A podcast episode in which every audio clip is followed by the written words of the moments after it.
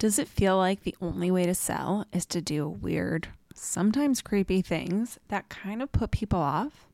Yeah, I've been there, which is exactly why I created Stay Close to the Money, a free resource that offers you 37 stupid easy ways to grow your revenue without being salesy, sleazy, or questionably moral.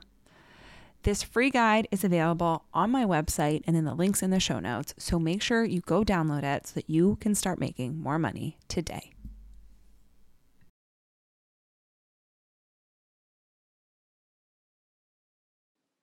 Hello, hello, and welcome back to Strategy Snacks. I'm Frenchie Ferenczi, and I'm so excited about today's episode. Today is our first guest episode ever, and Laura Belgray, the founder of Talking Shrimp, is joining us. Laura is an award winning copywriting expert unapologetic lazy person and someone who I admire greatly, who had a huge impact on me deciding to start this business. So I am so excited to have her and to hear her wisdom. Um, Laura will be answering the question that all guests this season will be answering, which is what is one thing you wish you had stopped doing sooner in your business? She has so much insight to offer, and I can't wait to hear what she has to say. I'll let her take it away. Hi, I'm Laura Belgray. I am an email and copywriting expert, and I'm the founder of Talking Shrimp. Well, I know there's no way I'm the only person with this same answer.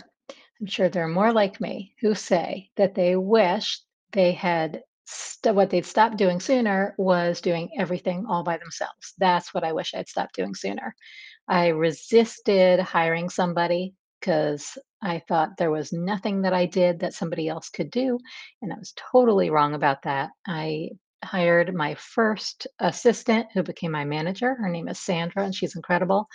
In, I believe, 2018. And it took us a little while to find our groove because I wasn't sure what I could farm out to her. And it turns out practically everything. And not only does she uh, do a check and send of that that's what we call it a check and send when i write an email and i send it to her and she checks it over and then she sets it up to send.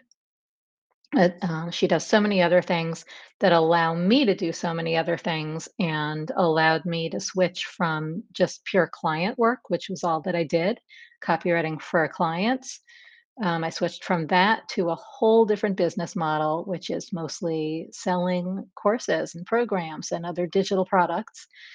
And I got to retire from one on one clients, and it's the best thing I ever did. So that's what I wish I had stopped doing sooner everything myself. Thank you so much, Laura. I'm going to start a new hashtag do what Laura says. Everybody who's listening, do what Laura says. Make sure that you're not just going it alone because you think you should. Um, and be sure to find Laura on Instagram if you haven't already found her there. And more importantly, down, download her amazing guide to 33 non sucky subject lines for your emails. Um, it is my number one reference PDF on my computer, and it's the reason that I get so many people replying to my emails being like, great subject line, or like, you really got me with that subject line. So highly recommend go download it. The link to download is in the caption of this episode. And Laura, thanks again for joining us. I am so grateful that you were able to do this and take the time to do this. Um, and to everybody who's listening, just a friendly reminder that oftentimes doing less is the fastest way to get more results. Talk soon. Bye.